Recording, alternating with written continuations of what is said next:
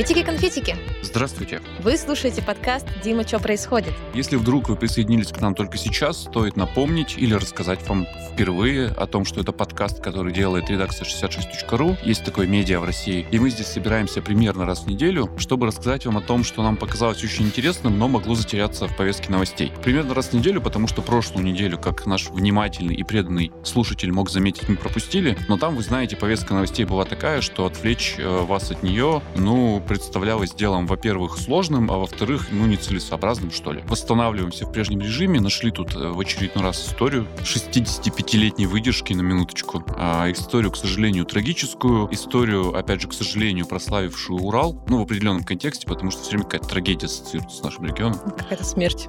Какая-то смерть, да. Речь идет, конечно, о трагедии э, на перевале Дятлова, о группе дятловцев, которые в девятером там каким-то совершенно непостижимым и до сих пор загадочным почему-то образом погибли. И, ну, в общем, вот об этом мы поговорим сегодня. Да, и сегодня у нас эксперт, человек, который поможет нам глубже разобраться во всей этой истории. Это директор Музея истории Екатеринбурга Игорь Пушкарев. Ага, всем привет. Ну или как тут говорят, приветики, конфетики. База.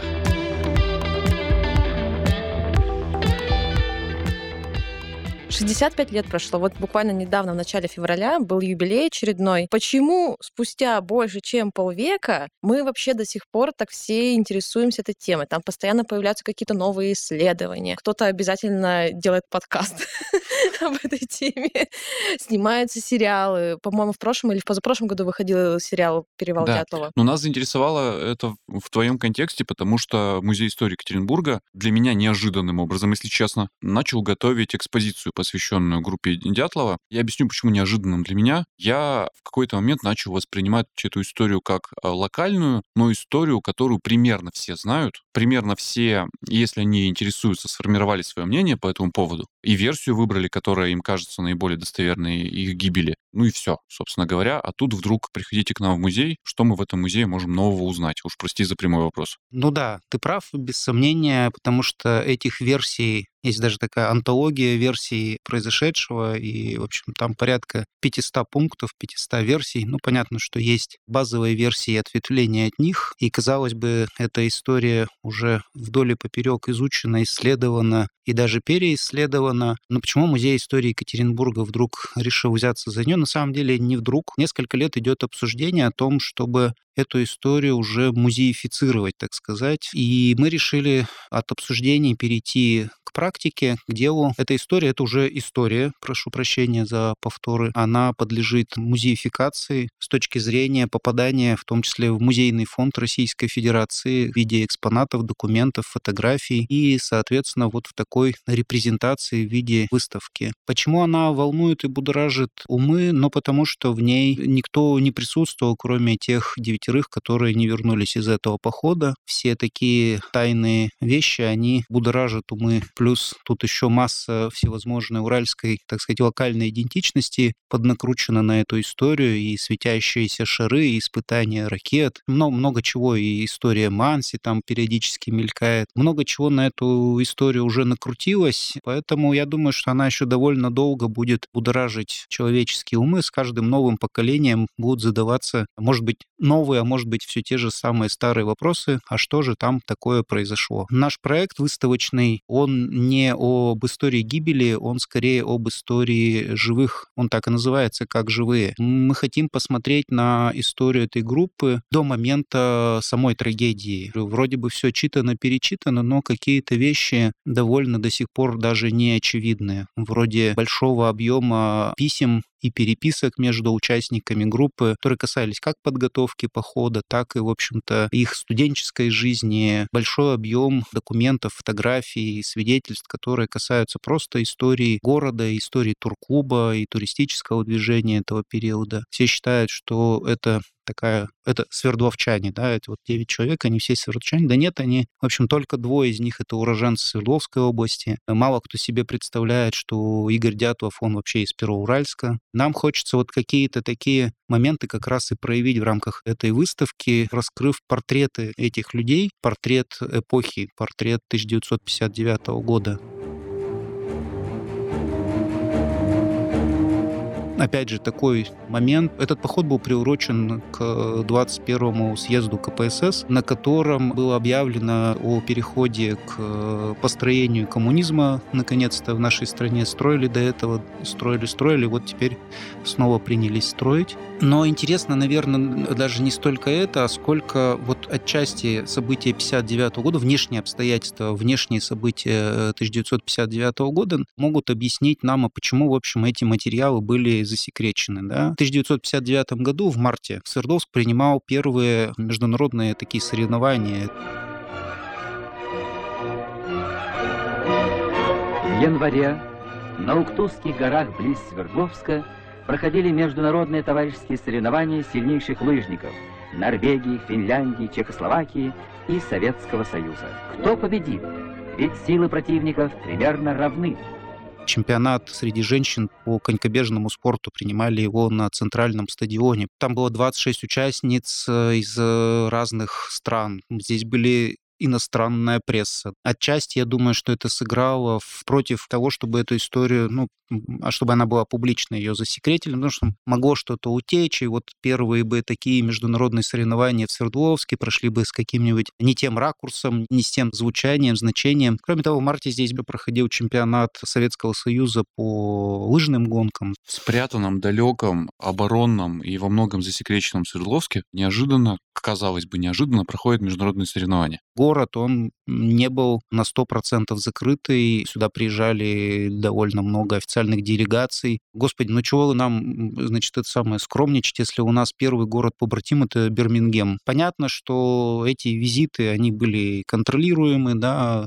понятно, что чемпионат по конькобежному спорту, ну, кто эти участники? Это участники, а, команда участницы, значит, соцблока, соцлагеря, то есть ГДР, Куба, значит, Китай, Восточная Европа. Все-таки для Свердловска где до этого не было ничего подобного, это был довольно ну, такое тоже серьезное и значимое событие международного уровня.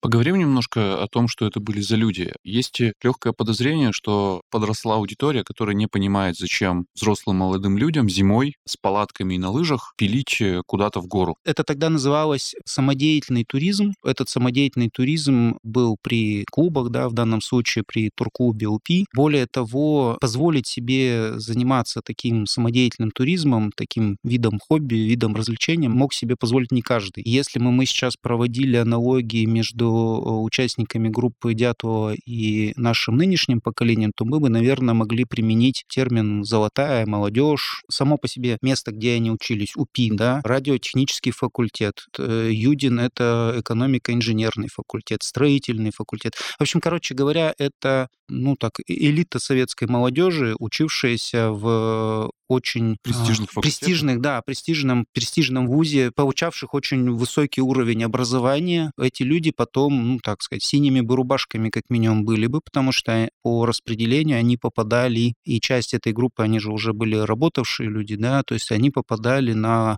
крупные и известные предприятия, то есть у них такая уже как бы линия жизни вполне себе намечалась. Довольно неплохая линия жизни. Ну, то есть ты хочешь сказать, что это встро... заранее встроенные в структуру советской карьеры дети каких-то довольно важных советских династий? Но они не все дети важных советских династий, хотя там и были дети руководителей Свердауни и Химаши, да, крупнейшего тогда такого научно-производственного предприятия. Оно сейчас существует. Это сейчас предприятие в, в структуре Росатома, ну и, в общем, и тогда оно э, тоже находилось на совершенно особом положении. Среди них были как, в общем-то, представители ну, таких нерядовых фамилий свердловских, но, в общем, ну и были люди попроще. Ну, допустим, Юрий Юдин, он же в Пермском крае был замглавы администрации. Ну, правда, это уже 90-е годы, но все-таки Ну, человек... единственный выживший, который... Да, это единственный выживший, который, в общем-то, вынужден был вернуться со второго, снявшись с маршрута, вернее, даже практически не выйдя на него из-за там проблем с ногой. Вот этот человек показывает, кем могли бы стать вот погибшие. Что касается самого, собственно, самодеятельного этого туризма, да, то это вид хобби, увлечений, ну, что называется, не из дешевых. Часть финансирования брала на себя турк Турку.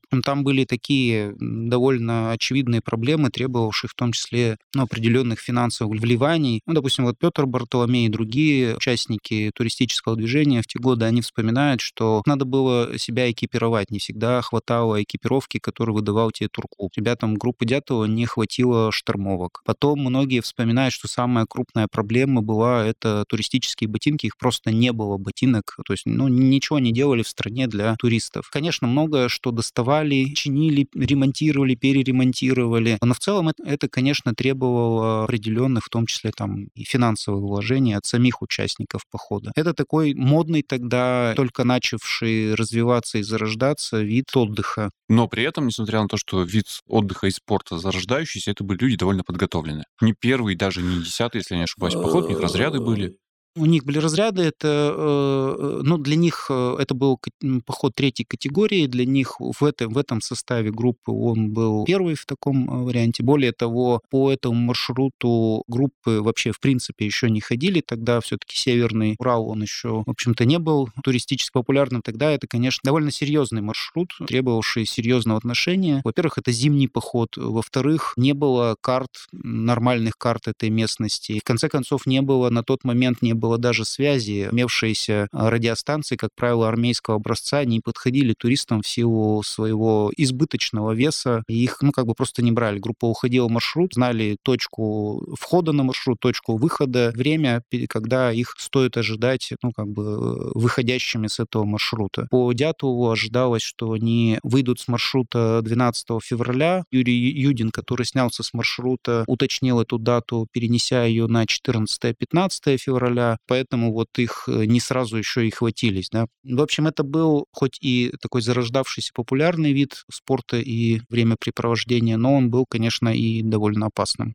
Популярным? Турклуб тогда это какая-то а, большая э, а, модная организация? Это то, что тогда набирало, конечно, обороты. Гибели группы Дятла и вообще вся эта история, она пришлась на такой довольно серьезный рубежный период в целом в истории любительского такого туризма в, в стране. К 62 году, ну, там через 2-3 года после этой трагедии была изменена, в принципе, система организации туристических клубов. Они стали делиться по территориальному принципу, ну, по регионам, которые они занимают, они получили гораздо более серьезную ну, подпитку и организационную, и финансовую. Это произошло после, на самом деле, довольно серьезного роста числа аварий, смертельных аварий на туристических маршрутах. В 1959 году по стране погибло 50 туристов, а в 1961 уже погибло порядка 100. И к 1962 году, когда начали реформировать, количество смертей уже достигло 200.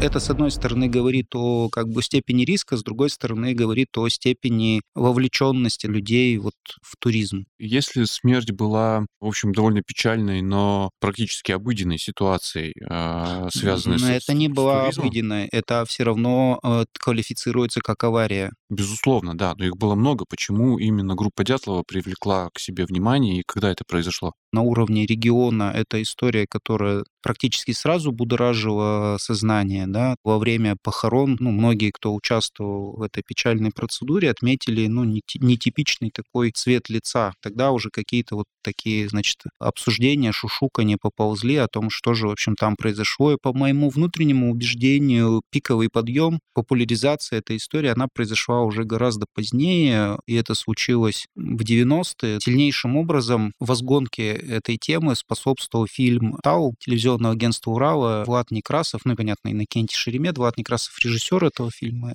Шеремет — руководитель телевизионного агентства «Урала». Они сняли очень неплохой, на мой взгляд, и довольно подробный фильм, который сильнейшим образом раскрывал эту историю. Более того, они опубликовали довольно много выкопировок из материала уголовного дела. И цитата из концовки постановления. Учитывая отсутствие на трупах наружных телесных повреждений и признаков борьбы, наличие всех ценностей группы, а также принимая во внимание заключение судебно-медицинской экспертизы о причинах смерти туристов, следует считать, что причиной гибели туристов явилась стихийная сила, преодолеть которую туристы были не в состоянии. И мне кажется, что вот этот фильм, он сыграл такую роль ну, спускового крючка своеобразного. Количество публикаций, книг, материалов, статей потом начали начало нарастать, ну, такой в геометрической ну, прогрессии. Лавинообразно, да. В плане, ну, там, визуальной передачи я э, чего-то более подробного, понятного и адекватного, чем тот фильм «Тау», если честно, до сих пор так и не видел. А группа Дятлова продолжает привлекать к себе, ну, прям,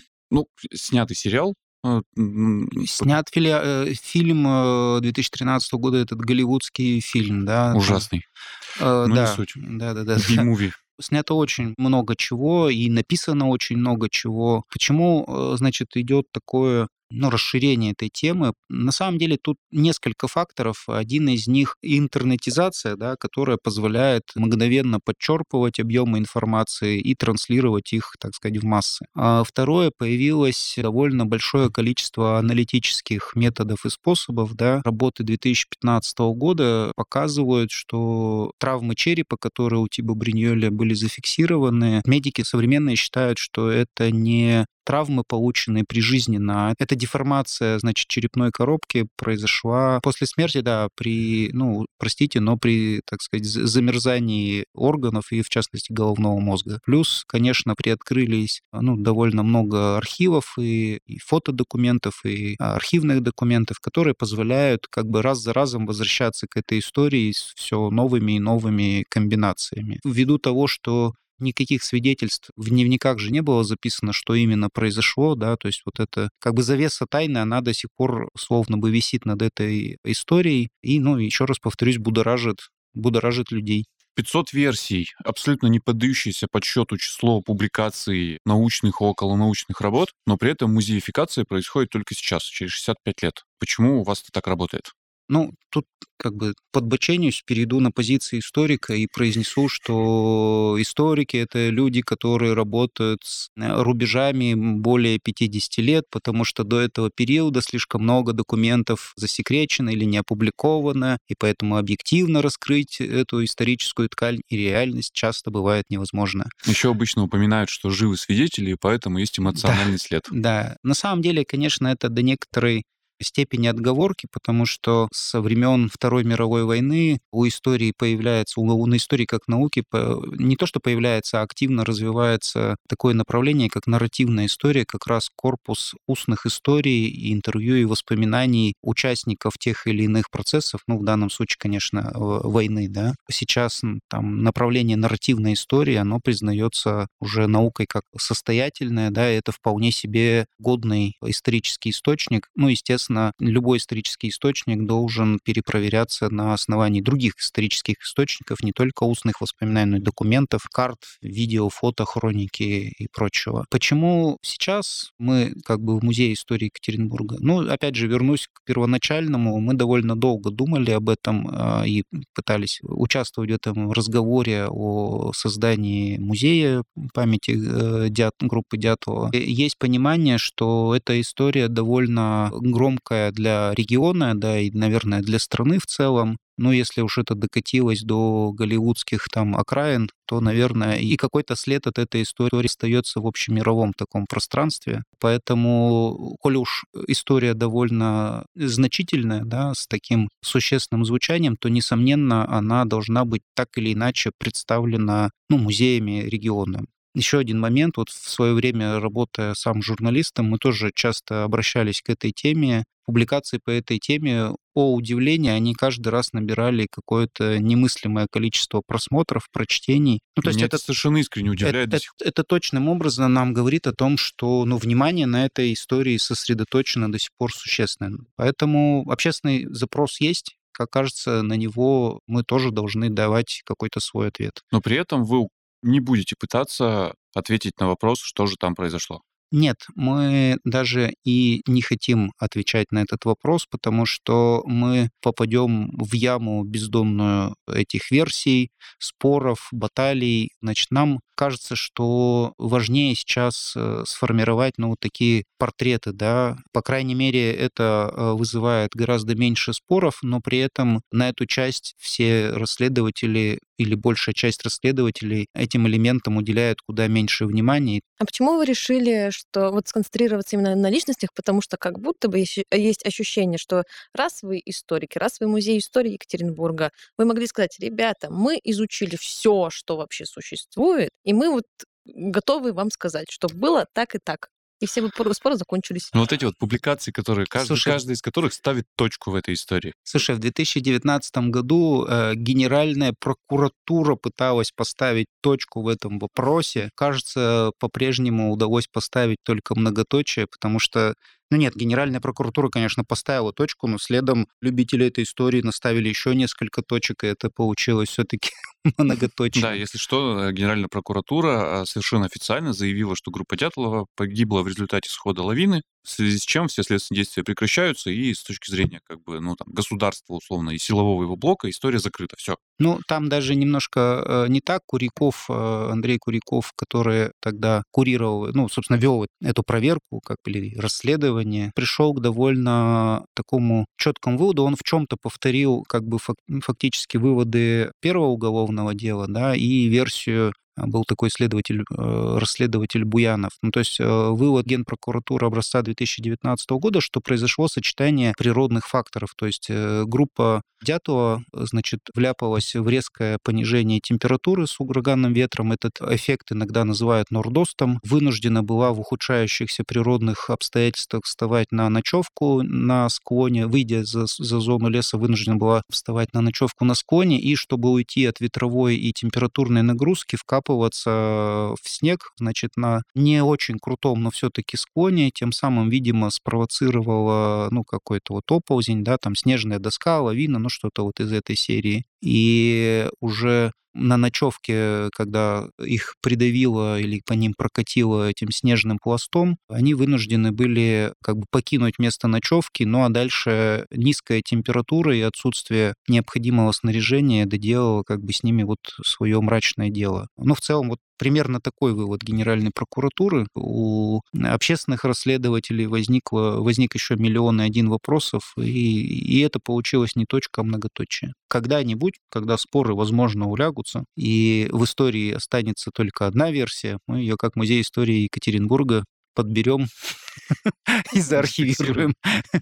Мне кажется, в этой истории нету, вообще в целом нету человека или государственного органа или общественной организации, которая могла бы для всех эту точку поставить. Но слишком много всего написано, рассказано, слишком почему-то яростные споры по этому поводу до сих пор продолжаются, и, ну, мне кажется, вы так и останетесь многоточием, мы так, так и останемся с многоточием в этой истории. Группа Дятлова как ни странно, складывать это в одно предложение. А группа Дятлова — это уральский бренд? Э, мы вот раскрывая, значит, эту тему в рамках, ну, подготовки выставочного проекта, долго тоже спорили, а можно ли к выставке подготовить, ну, какую-то, так сказать, сувенирную продукцию, да? Ох, сейчас можно, можно ли, можно ли вообще применять слово сувенир да, к, к этой истории? Ну вот мы конкретно в сувенир уперлись, э, значит, и долго-долго дискутировали. Естественно, мы слово сувенир тут же закавычили, потому что, как кажется, немножко как бы неточный термин, да, наверное, какой-нибудь мерч, но и, и даже мерч, когда мы говорим о, ну, некой смертельном случае, о какой-то аварии, он как бы тоже вроде не подходит. Но, тем не менее, перед записью рассказывал историю, как на полном серьезе сейчас на российских маркетплейсах можно купить постельное белье с фотографией перевала э, группы Дятлова на этом самом перевале. А вы-то что решили? Слушай, ну мы решили на самом деле широко не уходить в эту тему, то есть воспользуемся, так сказать, э, помощью фонда Дятлова, да, то есть сейчас это после смерти Юрия Кунцевича этот фонд, он преобразован в фонд уже Юрия Кунцевича, значит, это долгое время человек, который возглавлял фонд памяти группы Дятлова. Значит, у них есть небольшой там набор значков и еще ряд там предметиков, которые, ну, в общем, связан с этой памятью, с этой историей, и мы просто вот презентуем это на своей площадке. Плюс, наверное, в качестве такой вот тоже продукции, которая может показаться интересной, есть определенное количество уже редких э, сейчас э, номеров уральского следопыта начала 90-х годов, где эта история также вот э, раскрывается, рассказывается. Этим мы тоже примерно небольшим набором скромным и ограничимся. Бренд и группа Дятлова тоже не очень сочетаемые вещи. Понимаешь, если немножко не следить за языком, можно сказать такую вещь, что группа Дятлова своей смертью открыла новый туристический, популярный туристический маршрут Свердловской области. Ну, кстати, да. Э, потому что то, что сейчас происходит в направлении горы Халатчахаля, Тартен, э, вот туда вот к северу от Вижая, за мансийский поселок Ушма, тот огромный объем внедорожников, пеших туристов, значит, зимой на снегоходах, на лыжах. Это, без сомнения, точка тоже такого привлечения внимания, куда в общем, такая довольно серьезная людская тропа ведет сейчас. Свердловские власти, слава тебе Господи, поставили там такие легкие домики на а, перевале, которые, по крайней мере, позволяют укрыться в непогоду, как-то согреться. Ну, то есть, чтобы вот эта история, ну, никак не повторя... ну, там еще есть капсула экстренной помощи да, да, да, да, да, да, да. Есть еще капсула МЧС. Вне всякого сомнения, сейчас это, ну, действительно туристический маршрут.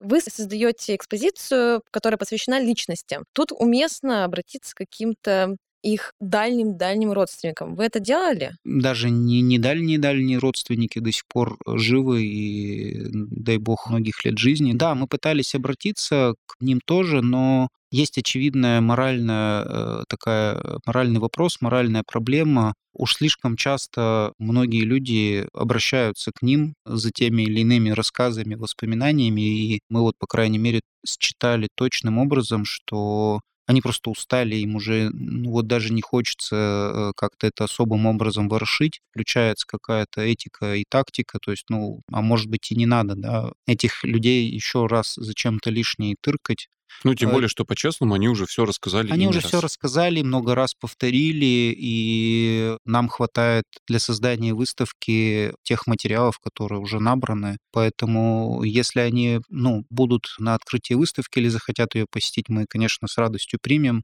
но лишний раз погружать их в эту не самую, наверное, приятную историю в их жизни, ну, не очень хочется. То есть, еще раз, будем рады видеть, но вот если нет желания, то мы полностью понимаем э, эту позицию. Да, мне поэтому кажется, что вот строить как бы бренд города, тем более целого э, края вокруг смерти группы людей, ну, ну это не просто, это же не просто смерть, это а, давняя загадочная история, которая ну, там целую эпоху, по сути, с собой довольно четко иллюстрирует. Опять же, если ты, если ты даже вот единственный удачный сериал, на мой взгляд, удачный, посмотришь, то он тоже построен, по сути, через логику э, портрета эпохи. Ну, то есть там черно-белые сцены стыкуются с цветными, и вот в черно-белых там как раз попытались нарисовать, как мне показалось, довольно достоверный образ той самой эпохи. Почему мы бренд Свердловской области строим только через группу Дятова? Ну, просто это одна из ну, крупных, ярких каких-то историй. Но одна из у нас этих историй довольно большое ну, количество. Ну, они все связаны со смертью, еще раз вам скажу. Ну, неправда. А, ты к этому клонила, ты говоришь? Нас тут сериал Так прижалась к микрофону, они все связаны со смертью. Да нет, не все истории э, в жизни Екатеринбурга Например? и Екатеринбургской земли связаны со смертью. У нас очень много еще нераскрытых таких сюжетов, да. Ну, например, у нас, мне кажется, не, не раскрыто начало уральской металлургии, да, то, что называется иногда ранним железным веком и уральским очагом металлургии. То есть... Ой, как я с тобой согласен в этом вообще, потому что, прости, что перебил, но я а, я еще в детстве очень отчетливо это понимал, потому что когда ты ребенок и тебе рассказывают про историю родного края, там какое-то абсолютное ничего, а потом Татищев строит завод. Да.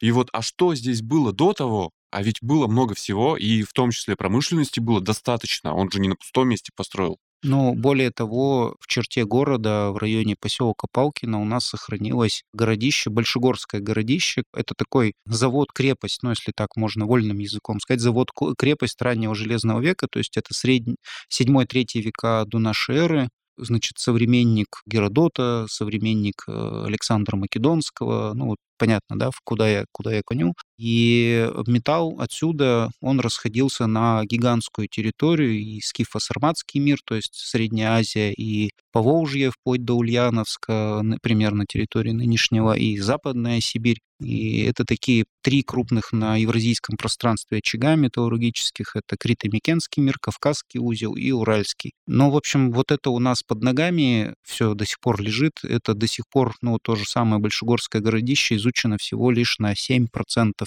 Этот сюжет, он просто ждет своего как бы исследователя и своего популяризатора, конечно. К слову, соседи наши пермяки э, сделали огромный шаг, и мы сейчас все знаем про пермский звериный стиль, а почему-то про собственное такое металлическое литье пластику, да, вот эту медную пластику мы почему-то слишком мало знаем, хотя артефакты отсюда, они в, уже в 19 веке уходили в Лувр. Ну, можно, можно же более, более попсовых накидать, не связанных со смертью. Например? А, Свердловский рок-клуб, который часто упоминают Да. в качестве Хорошо. э, ладно. прямо. А более того, мы даже в подкасте рассказывали эту историю. Например, Урал — это родина первого Битлз-феста, напомню. Ну, это совсем ниша. Первый в мировой истории. Еще раз, Как- совсем как, ниша. Как завернешь? Ну, как, как завернешь, как расскажешь. Ну да. Ну, плюс там куча разных людей эпохи. Я не знаю, можно ли историю, например, семьи Агафуровых считать позитивной, но тем не менее тоже для, для многих бренд и особенно для, ну, для татаро-башкирского населения, для людей, которые себя относят к этому этносу, для, для них вот э, символ и территории, и определенной эпохи, это, например, семья Агафуровых. Слушайте, но первое русское золото найдено э, здесь, э, 1745 год, в 1814 году Брусницын находит еще, ну, вернее, находит и изобретает способ э, добычи рассыпного золота, и в результате к середине 19 века Урал э, добывает 45% всего золота в мире. Ну, то есть, как бы, мягко говоря, и твердо выражаясь, очень крутая история, да. А Вот мы с вами здесь сидим э, на берегу Верхесецкого пруда, а по другую сторону от нас, правда, в бетон забрана, в подземку, да, забрана речка Мельковка. Так вот, э, по речке Мельковке в первой четверти XIX века существовало 17 золотых приисков. То есть, если бы мы с вами отмотали э, время на лет на 200 назад, мы бы сейчас смотрели на золотодобытчиков и обозревали бы золотопромывальную фабрику. Ну и еще мой сюжет, да, наш, собственно, Екатеринбургский железоделательный завод, пущенный в 1723 году, он был, в общем-то, спроектирован и сделан как самый мощный в Европе. И это отдельная такая тоже сюжетная линия. В общем, много-много-много-много всякого, всякого крутого есть в истории города, что еще требует и дополнительных исследований, ну и, конечно, вдумчивых рассказов. Скажи, пожалуйста, когда приехать в Екатеринбург, чтобы попасть на выставку вот лица Ну, выставка, ее такое торжественное открытие случится в день, который не всегда бывает, 29 февраля, а для широких масс посетителей мы ее открываем уже с 1 марта. И работать она будет, она не очень будет долго работать, она будет, закончит э, работу 10 апреля. Поэтому, если любопытно, если интересно, успевайте, приходите, будем рады всех видеть. Будем показывать, рассказывать, проводить экскурсии. Будет э, лекционная программа с погружением в такой в исторический контекст. Понятно, что будет и выступления, и такие лекции, воспоминания друзей и современников Дятлова и участников этой группы. Ну, в общем, будет довольно неплохая такая как событийная программа к выставке, еще сверстана. Ну что, наши маленькие любители истории, интриг и расследований? Мы завершаем на этом выпуск. Как вы поняли, уже можно покупать билеты в Екатеринбург, если вы живете не в Екатеринбурге, а если вы здесь, то вообще просто дождитесь 1 марта и бегом бегите, бежите, мчитесь, короче говоря, в Музей истории Екатеринбурга, чтобы самому изучить все эти документы, эти личности и обязательно самостоятельно решить, да, какая там все-таки была версия, как там все на самом деле произошло. Там про это не будет. Так по- додумаешь, понимаешь? Это все равно это так работает.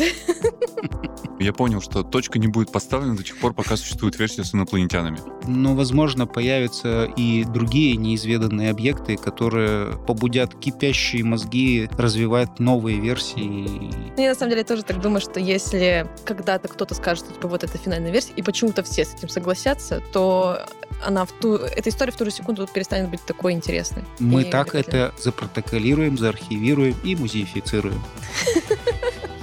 Хорошо. Ну что ж, спасибо большое, Игорь, что ты пришел к нам сегодня. Было очень классно с тобой пообщаться. Спасибо, что вы нас слушали, что вы продолжаете это делать. Продолжайте. Делитесь этим подкастом со всеми, кого встретите, где бы то ни было. Ставьте все знаки различия, которые приняты на той подкаст-площадке, которой вы пользуетесь, и пишите нам в конце концов. Расскажите, что мы делаем так, что не так, и э, как нам стать лучше. Да, или просто хотя бы выложить э, в одной там запрещенной сети какой-нибудь сторис, что вы послушали такой подкаст, отметьте 66.ru, отметьте Музей истории Екатеринбурга, и еще больше людей смогут узнать чуточку больше. Все, инструкции выданы. Да. Пока-пока. Всем пока, Зики.